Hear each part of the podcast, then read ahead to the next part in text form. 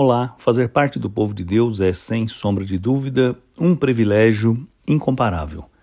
Louvá-lo, entrar em Sua presença, falar com Ele através da oração, ler e compreender a Bíblia Sagrada, a Sua palavra, certamente são privilégios que enchem a nossa vida de alegria e esperança. Por isso, a Escritura Sagrada muitas vezes convida aqueles que fazem parte do povo alcançado pela graça de Deus para louvá-lo, para entrar em sua presença e render graças a ele. Esse é o tema do Salmo 100, em que o autor convida todos a louvarem ao Senhor, a participarem daqueles momentos de adoração que eram celebrados no templo com alegria, com gratidão. É o que lemos no versículo 4. Entrem pelas portas do seu templo com cânticos de agradecimento e nos seus pátios com cânticos de louvor.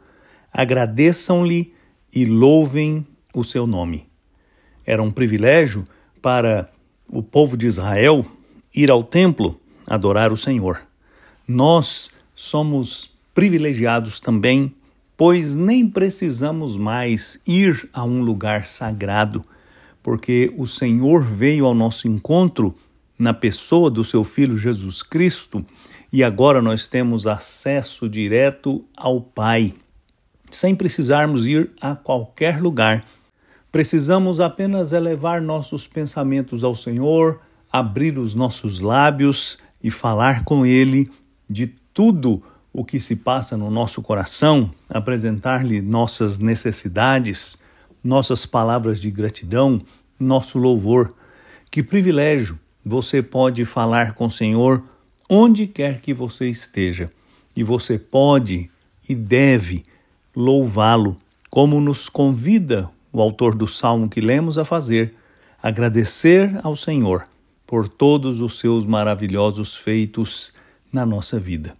Louve, louve de todo o coração, pois se você tem comunhão com Deus, você é um privilegiado. Eu sou Agnaldo Faria, pastor da Igreja Presbiteriana da Moga em São Paulo.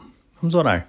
Senhor, eu te agradeço de todo o coração por sua bondade, por sua graça, por sua misericórdia e te peço a Deus que a sua mão seja estendida em nosso favor e a graça do Senhor nos sustente.